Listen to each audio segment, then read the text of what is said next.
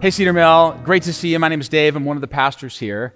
Last week, Pastor Ashley did a wonderful job talking about the final section of 1 Corinthians chapter 6 in a message that I have affectionately been calling the urge to merge message. That's right. If you missed it, you got to go back and listen because Pastor Ashley actually said those words urge to merge in a sermon. Um, well, today we're moving on from 1 Corinthians chapter 6. We're going to be in 1 Corinthians chapter 7. So if you have a Bible, go ahead and grab it. Turn to 1 Corinthians 7. And we're continuing our conversation about sex, but instead of talking about sexual immorality that we've been talking about in the last few messages, today we're shifting gears. And Paul is going to talk to the church in Corinth and to you and to me about sex in the context of marriage what God says about the important role of sex between a husband and a wife. That is our message today. But before we dive in, I want to, I want to start by acknowledging that this can be a difficult subject.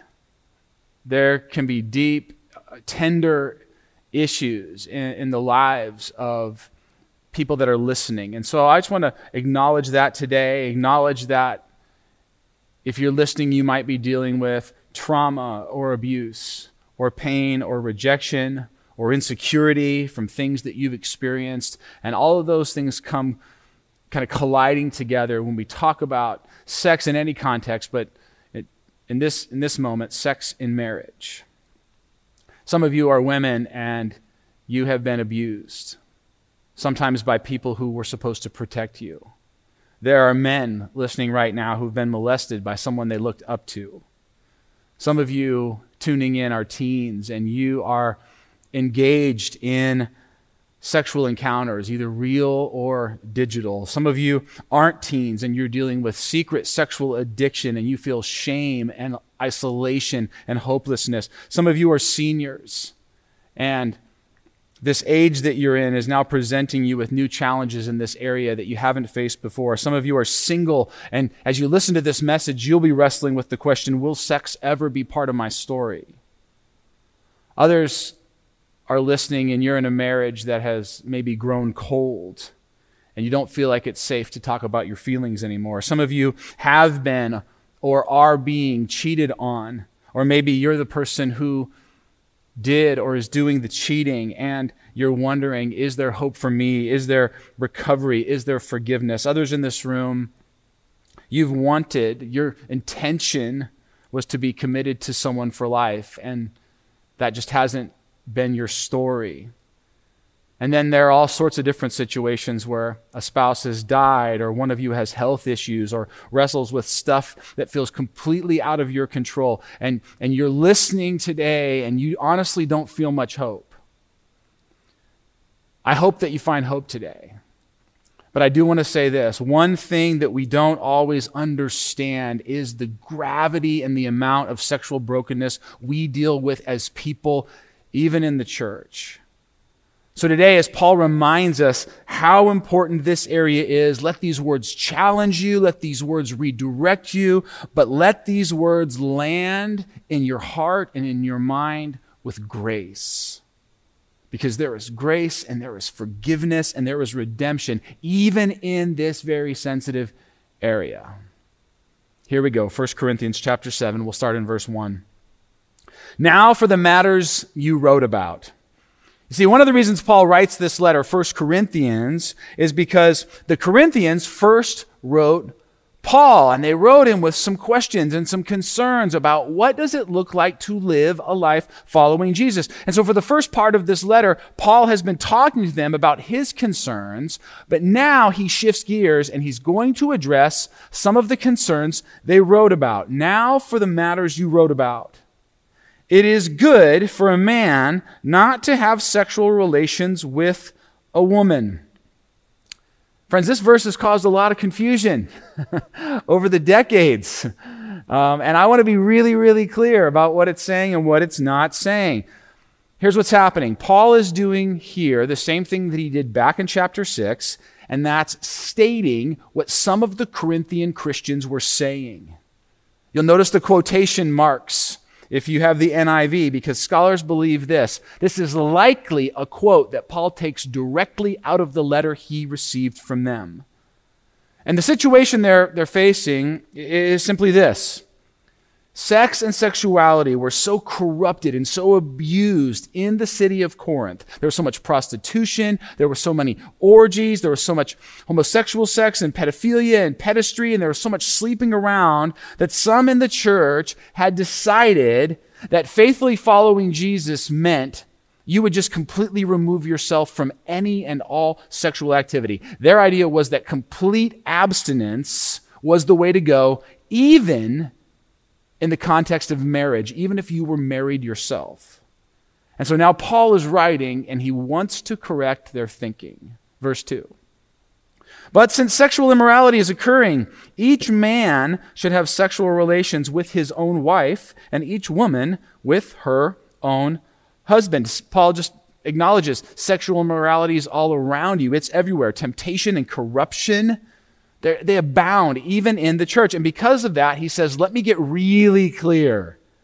Sex is to be shared and experienced by married people with the person they're married to. That is an important part of what he says because in Corinth, like maybe in our day, that wasn't something that people necessarily assumed.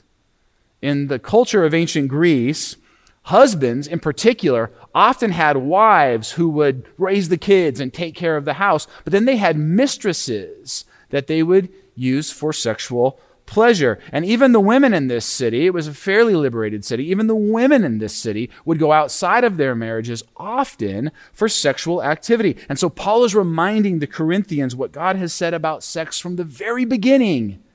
He's saying, sex is reserved for marriage, and sex is important in marriage. It's reserved for marriage and it's important in marriage. It's not something that people who are married can and should opt out of. Here's another way to say it outside of marriage, it's a no, but inside of marriage, it's a full go. Okay, that was a little cheesy. Verse 3, here we go. The husband should fulfill his marital duty to his wife, and likewise the wife to her husband. The husband should fulfill his marital duty. Now, in English, that sounds a little cold, doesn't it? I mean, don't get me wrong, I'm no expert, but I've never thought of duty as the most romantic word out there. And, and the ESV, the English Standard Version, is even worse. It says something about giving conjugal rights, like give each other conjugal rights. Like, are we in prison all of a sudden? What is happening here? Um, but if you read the passage and you understand what Paul's getting at, there's an important truth here. This verse should wake us up, whether we're single and we're thinking about being married someday, or especially if we are married, this verse should tell us very clearly that marriage is not easy. Marriage is not easy. It's not always rainbows. It's not always care bears. It's not just passion and bliss and happiness and ease and effortless romance all the time. Paul says sometimes marriage is duty. It takes energy and effort and intentionality on multiple levels, friends. Emotionally, relationally, spiritually, financially, and even in the bedroom. Even in the bedroom. It takes work to make this marriage thing work.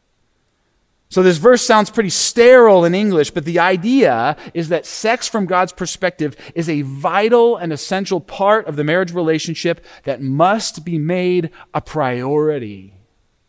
Recently, I was, I was doing premarital counseling with a young couple who's looking to get married here uh, pretty soon, and I was asking them what, what do I do with all couples who are getting married? Like, what do they anticipate? What do they expect in terms of their sexual relationship? Like, what does sex look like, look like in their marriage? And, and how often do they anticipate having sex? And their answer was interesting to me. It's the answer I most often get from couples before they get married. And it's how I think most couples approach marriage in our world. They, they said, yeah, we'll, we'll have sex as often as we're both in the mood. Like when I really want to, and when she really wants to, and I really want to, and he really wants to, that's when we'll have sex. And if someone's not in the mood, we won't. And I, and I think that might work at the beginning of your marriage for a while, maybe.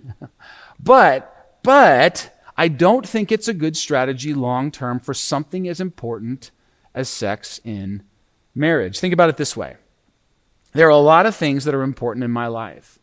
Two of them are eating well and exercising. And friends, I try to eat healthy and I try to exercise because I want to be a healthy person. It's important to me. But but if I just exercised and I just ate healthy when I felt like it, I would not do it very often. So, here's the reality. I eat well and I exercise more often than I feel like doing it. Why? Because it matters, because it's important, because it's a priority to me. And it protects me from bad stuff happening in my life. Married couples, listen to me say this. Do not buy into the lie of Netflix sex. Sex does not always need to be passionate, romantic, clothes flying everywhere. Some of you think that's what it should be every single time, and you're putting way too much pressure on yourself. Sometimes you just need to put it on the calendar. Sometimes you just need to look at each other and say, It's been too long. It's been a little while. We just need to get this thing done. Sometimes you need to engage it even when passion and feeling and connection are low. Because sometimes what starts as a duty can turn into a desire. Sometimes duty leads to desire. And that's, that's how marriage works in lots of areas. We do something with or for our spouse out of duty, out of covenant, out of commitment, out of faithfulness, and then enjoyment and passion and desire and connection and feeling and pleasure comes later. It comes down the line. You see, one of the things that most couples miss on is they think everything has to be just perfect for there to be sex. Most couples think once the issues are all settled and things are fixed, then we can make love. But maybe, maybe, friends, maybe sex is part of the healing process. One author I read this week said, When you stop making love because you have marital problems, that's like throwing away the medicine when you get sick. Now, all that to say, let me pause and make a statement that I hope is obvious to you today. Intimacy in marriage, including physical intimacy, is not always easy. In fact, if you want to grow, if you want to grow in sexual intimacy together, it will be hard at times. It will be difficult. It will be an uphill climb. It will involve vulnerability and honesty and humility. It will involve talking and listening and learning. It will involve challenge and deep sensitivity for your spouse. So let me warn you, let me call you, let me challenge you about how not to use this passage these verses are not a weapon. This passage is not some spiritual trump card that you can like leverage on your spouse to get them to do something that you want them to do. Because notice what Paul says here. He doesn't say, guys, make sure your wife is doing her duty. He doesn't say, ladies, make sure your husband is pulling his weight. No. He says, husbands, you focus on doing your duty. And wives, you focus on doing your duty. Focus on yourselves. Call yourself into a place of serving the other and doing what's best for the marriage. Verse 4. The wife does not have authority over her own body, but yields it to her husband. In the same way, the husband does not have authority over his own body, but yields it to his wife. This is radical biblical stuff, friends. And the first thing I want to point out in this passage or in this verse is this this was written in a world where women were often seen as the property of their husbands. And so the Corinthians would have read this statement and they would have thought at first, you know, of course a husband has authority over his wife. But then when Paul goes on to say, and the wife has authority over the husband's body as well, that's when they'd have said, what? Are you kidding me? That's crazy. That is a radical new way of thinking. Friends, let me point something out to you that you might not know. The Bible sometimes gets a bad rap, but, but in all of ancient literature, and I'll say it again, in all of ancient literature, the only place where we find this kind of mutuality in sex is in the scriptures. Friends, for thousands and thousands of years before and after Paul, he stands alone in promoting sexual mutuality in marriage. He presents like, you belong to her and she belongs to you. And he's really the only one in the ancient world who ever does this. Maybe in the Old Testament, a couple places. But outside of Scripture, nowhere. Now, let me be clear about something else. Paul in this verse is not promoting an attitude that says, now that we're married, I have the right to get all my sexual needs and desires met because I own your body. You belong to me and you have to do whatever I want now. Yes. Not what he's saying. What Paul is using here is covenant language. What he's saying to married folks is, in the deepest way, give yourself to your spouse. Yield yourself. Lay down your agenda and perspective and submit your needs and wants and reservations and fears and struggles and expe- expectations to one another. You give yourself to him and you give yourself to her. In other words, husbands, you're responsible for her. Not, not to care for your own desires and your own needs, but to, to care for hers to care for her body, her physical needs and emotional needs and hurts and struggles and joys and passions and fears and insecurities and all the rest. And wives, those things you're to care about in your husband. Also, woven into this verse is, I believe, a strong call to let your spouse care, to let them care for you. Notice he says, yield. He says, yield yourself, right? In other words, you're not forced, you're not coerced. You choose. Paul is calling us to choose to let our spouse come close, to allow them in, to trust them with our very selves, with the deepest parts of who we are, to say to your spouse, I have some needs and wants and desires and hurts and struggles and joys and passions and fears and concerns and insecurities in this area, and I want you to know about those. I want to let you in and I want to share them with you. But most importantly, I want you to share those things with me because you matter immensely to me and I want to understand and help and know you and serve you. Do you see how hard this is? This passage is not as simple as you might think. Do you see how intricate and vulnerable? Do you see how our brokenness in this world can easily get in the way of what God longs for us to experience?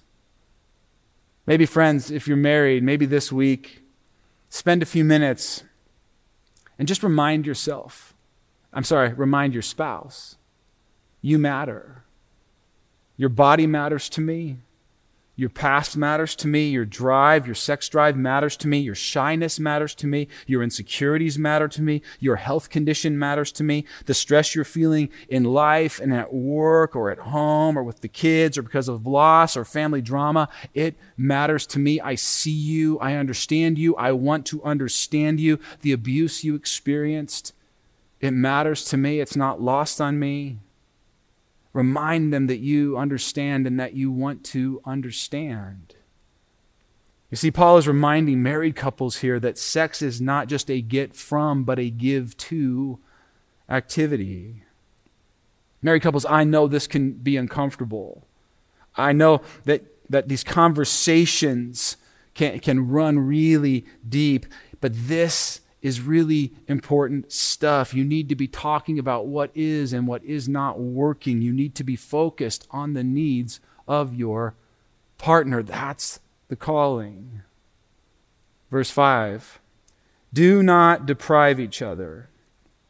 The Greek here literally means do not defraud or do not steal. And the idea is that when you are married and you refu- refuse to move towards sexual intimacy with your spouse, you are literally stealing from your spouse.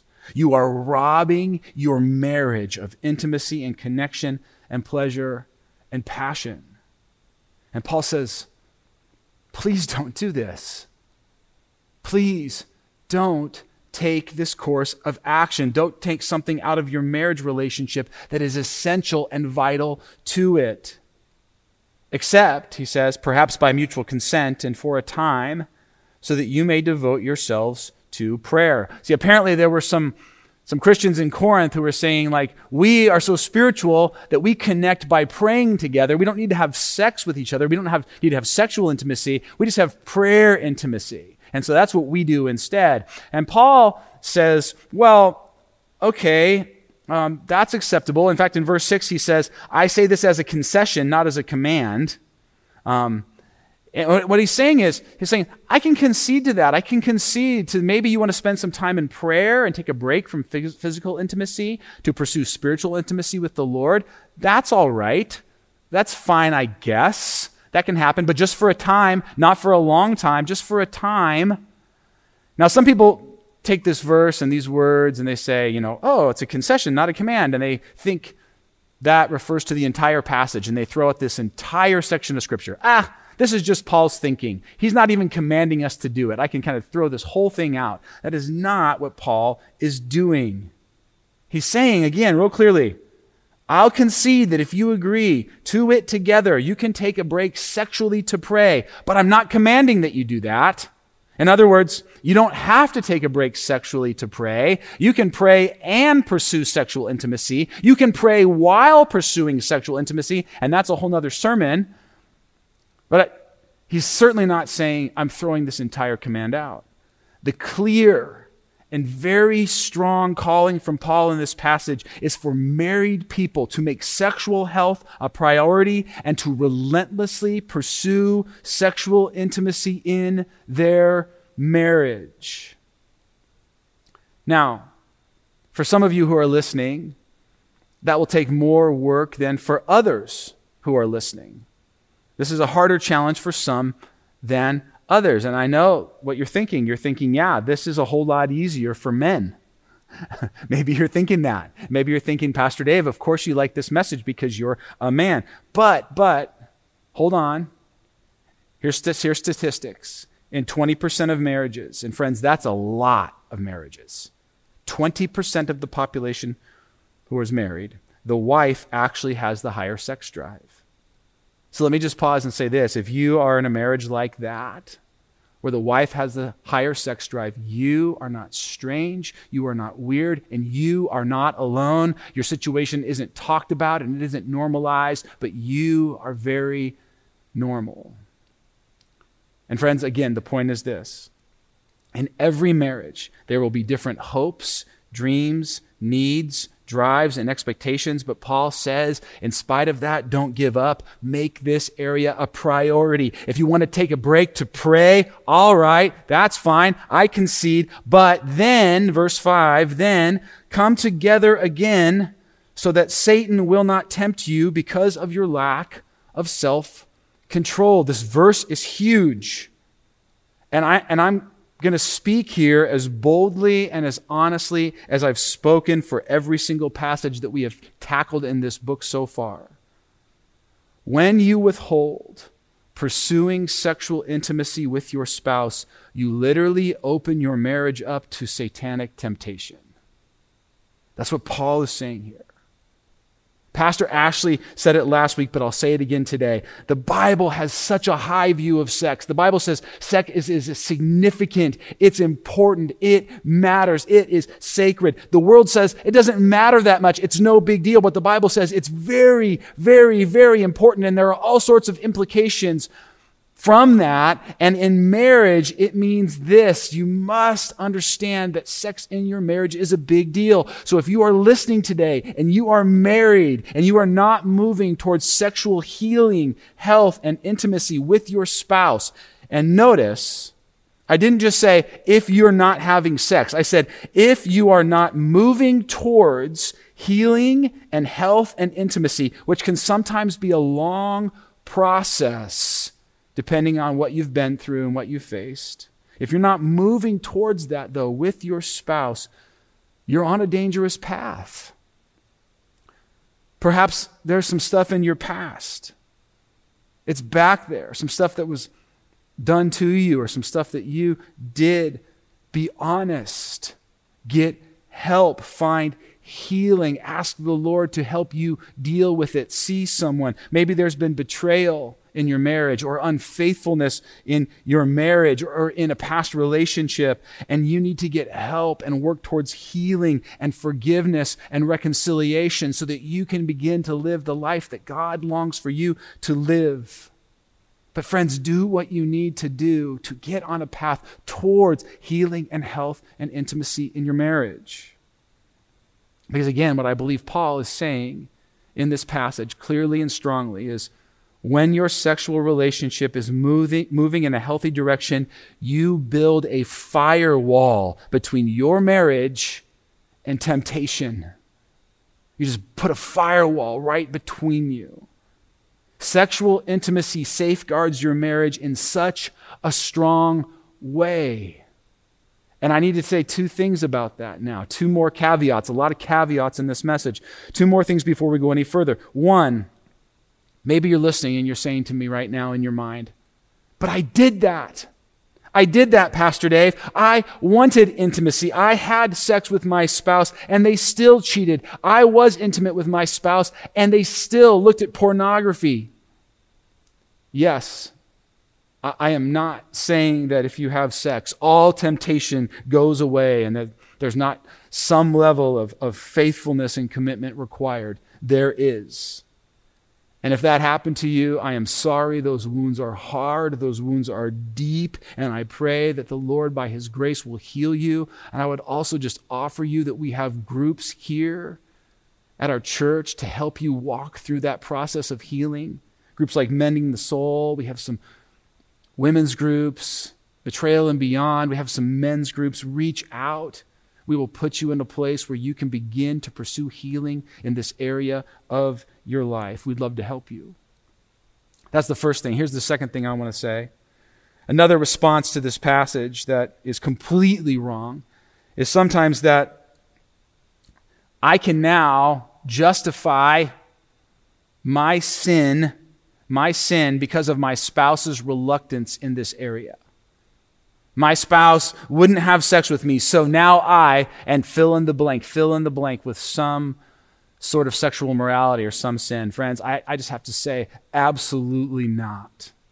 That is not Paul's intent in any way to justify sexual unfaithfulness because your spouse is struggling or stuck or even unwilling. And if you want to use this passage to justify your sexual immorality, I will just refer you back to 1 Corinthians 6 and some really strong messages that were preached the last couple weeks on the passages that came right before this. That is not Paul's heart is not the heart of God. The heart of God in this passage is that sexual intimacy is an important part of marriage and it's a gift to us to help us and grow us and safeguard us, and that we should not neglect this part of our relationships. Don't, just because it can be difficult, complicated, stressful, sometimes clunky and routine and awkward and embarrassing. Don't lose sight of how God wants to use sexual intimacy in your marriage to bring you to newer and deeper levels of intimacy with your spouse. If you're listening right now, let me, let me just talk to you again. Maybe you haven't talked about your physical relationship for a long time with your spouse. Maybe there are past hurts and pains that you think they're just easier or you're just tempted to avoid them.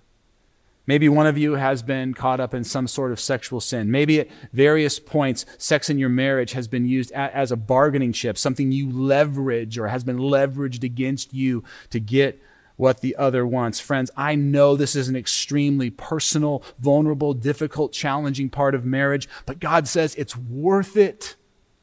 It's worth the time and it's worth the energy and it's worth the effort. It is worth you as a couple discussing, apologizing, seeking out healing, counseling, doing whatever it takes, doing whatever you need to do so that this area of your life can get back on track and you can move towards oneness together. Now, as we close, I want to say some final words. I know that a sermon like this can land in a lot of different places a lot of different experiences, a lot of different hearts out there. I know that it can bring with it a lot of guilt. It can kind of stir up a lot of shame. It can surface a lot of regret, a lot of anger, a lot of frustration, maybe even some resentment. But let me remind you of this the truth that sits underneath this truth, the truth that sits underneath this calling and this challenge and this invitation from Paul. And it's this truth we serve a God of never ending second chances, a God who loves comeback stories, a God who can redeem even the hardest, most difficult situations. And so, friends, hear this there is grace for you today. There is grace for you today. There is grace in the places where you have failed. There is grace to help you forgive. There is grace to help you move towards the person God longs for you to be, no matter what the circumstances are that you are facing. And so this morning, as we close our service, we are going to remember the example and the source of that grace in our lives by sharing the Lord's Supper. We're going to remember together and we're going to understand that we are undeserving people who fall short, and that it's only by God's grace and His patience and mercy and love that we are accepted. And so, as He offers us His grace, we are now empowered to offer it to those in our lives, especially those closest to us. So, if you have your elements, we're going to remember together this thing, this reality, this truth, this event that defines our lives more than anything else in this world. I'm going to read from 1 Corinthians chapter 11, and then we'll share the meal together. The Lord Jesus, on the night he was betrayed, think about that. On the night he was betrayed, took bread, and when he had given thanks, he broke it and said, This is my body, which is for you. Do this in remembrance of me. Remember how much I gave myself and how much I sacrificed myself so that you could be right with me the body of Christ. Let's take and eat.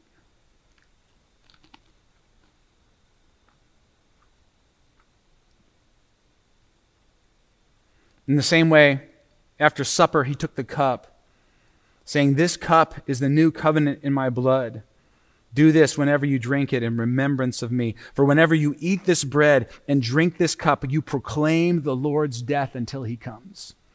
We just declare, like, we are people of grace and mercy and forgiveness that is completely undeserved. And so we can offer that same grace undeserved to others, especially those we are married to. And so let's take together the blood of Christ.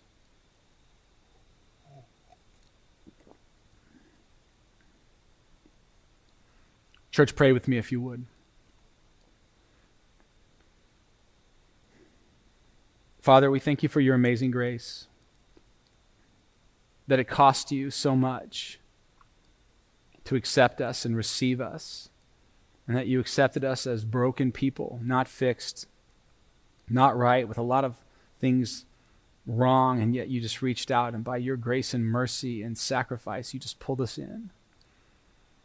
God, may that grace change us and fuel us to be those kind of people in this world with the people of this world, but God, especially with the people closest to us. And today I'm thinking about the people that some of us are married to. Give us your amazing grace in our marriages. Give us your amazing grace in this area of our sexuality and our sex lives. And specifically today, God, give us grace for the sexual relationships that we share as married couples. God, I also just pray a blessing over the singles in our church as they wrestle through being single and what that means and what that means for them sexually and how to relate to passages like this, God. Um, I know that you're going to speak to them in some passages to come, God, but I just pray uh, that you they would feel seen and heard and loved and accepted in our church. God, that we would that we would live together with this common identity that we are your children, saved by your grace loved by you because of your Son. So, God, give us what we need this week to be your people and to live out the calling that you have called us to live. We ask these things and we pray it in the name of Jesus.